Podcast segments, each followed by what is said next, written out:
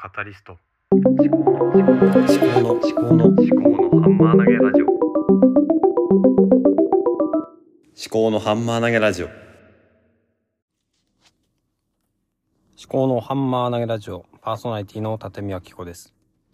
この番組は、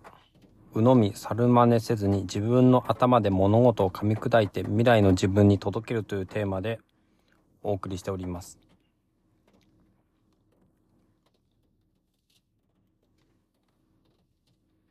今回のテーマは、寄付とサブスクという話。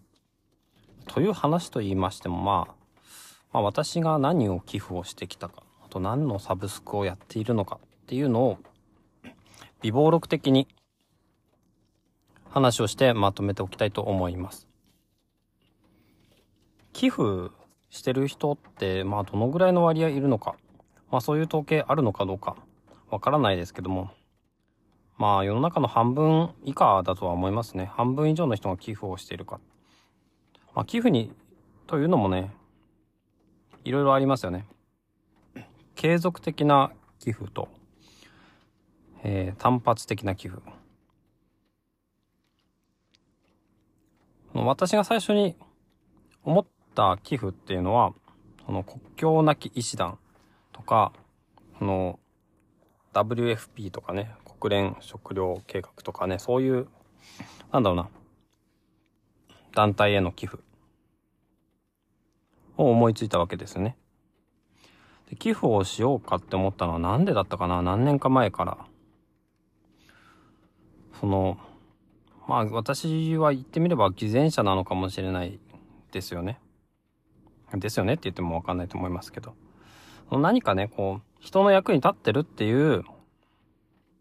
その、感触が欲しいと思ってるんだと思います。で、実際、まあ、人の役に立つっていうのは、なかなか難しいことだと思います。あの、何をもって人の役に立っているかっていうのを感じられるかってわかんないと思うんで、そこで私はね、うん、まあ、寄付っていうのをちょっとやってみようかなと思って、最初、5箇所くらいに1000円ずつね、毎月1000円ずつ寄付をしたわけですけども、まあちょっとやめてみて、で国境なき医師団だけにして、で、今は、あの、プランジャパンっていう、その、なんだろうな、は開発途上国っていうのかな、発展途上国の、主に女の子の教育とか、生活とか、そういったものをサポートする。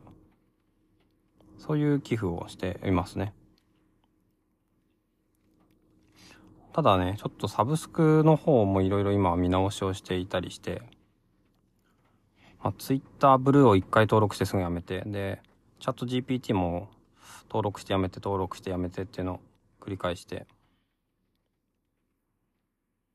で、今 Amazon Audible をもう一回契約して、あとは何でしょうね。そう。結局そのコンテンツにお金をかける。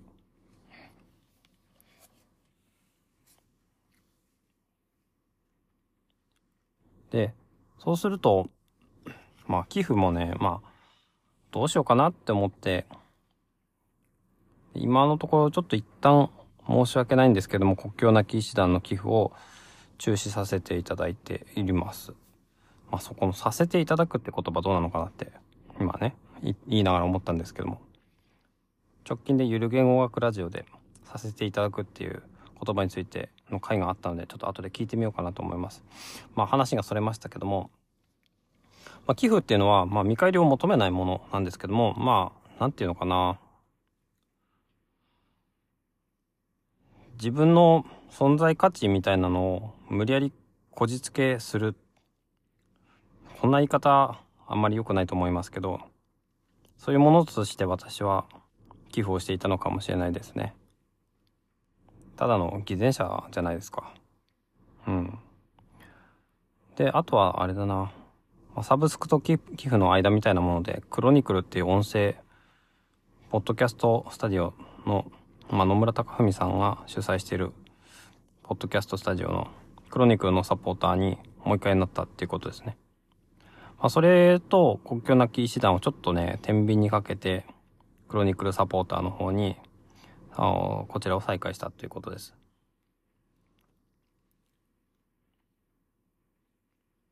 やっぱり野村貴文さんの作るコンテンツっていうのは私のなんか肌に合うなと思って。そうすると、やっぱり、うん、サポートをして、継続してほしいなっていう思いと、あとはやっぱりボーナストラックが、やっぱり気になっちゃうん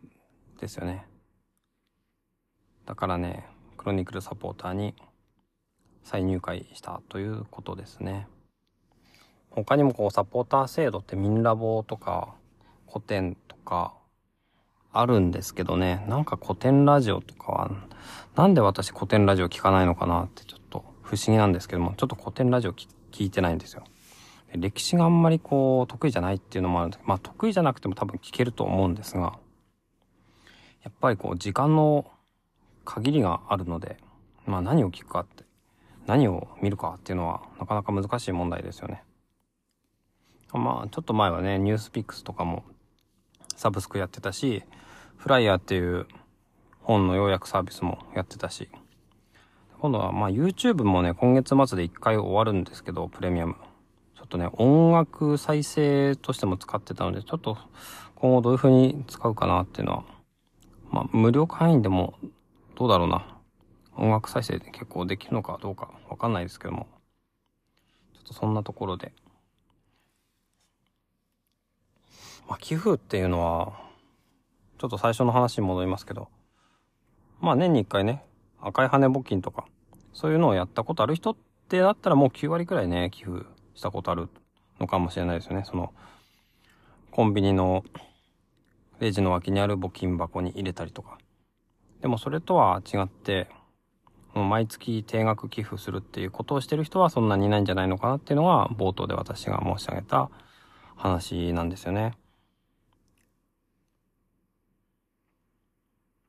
なんだろう。まあ寄付をしてるからって偉い人間だっていうわけでもないし、いい人間だってわけでもない。ただ、もう自己満足のために寄付をしているんだなっていう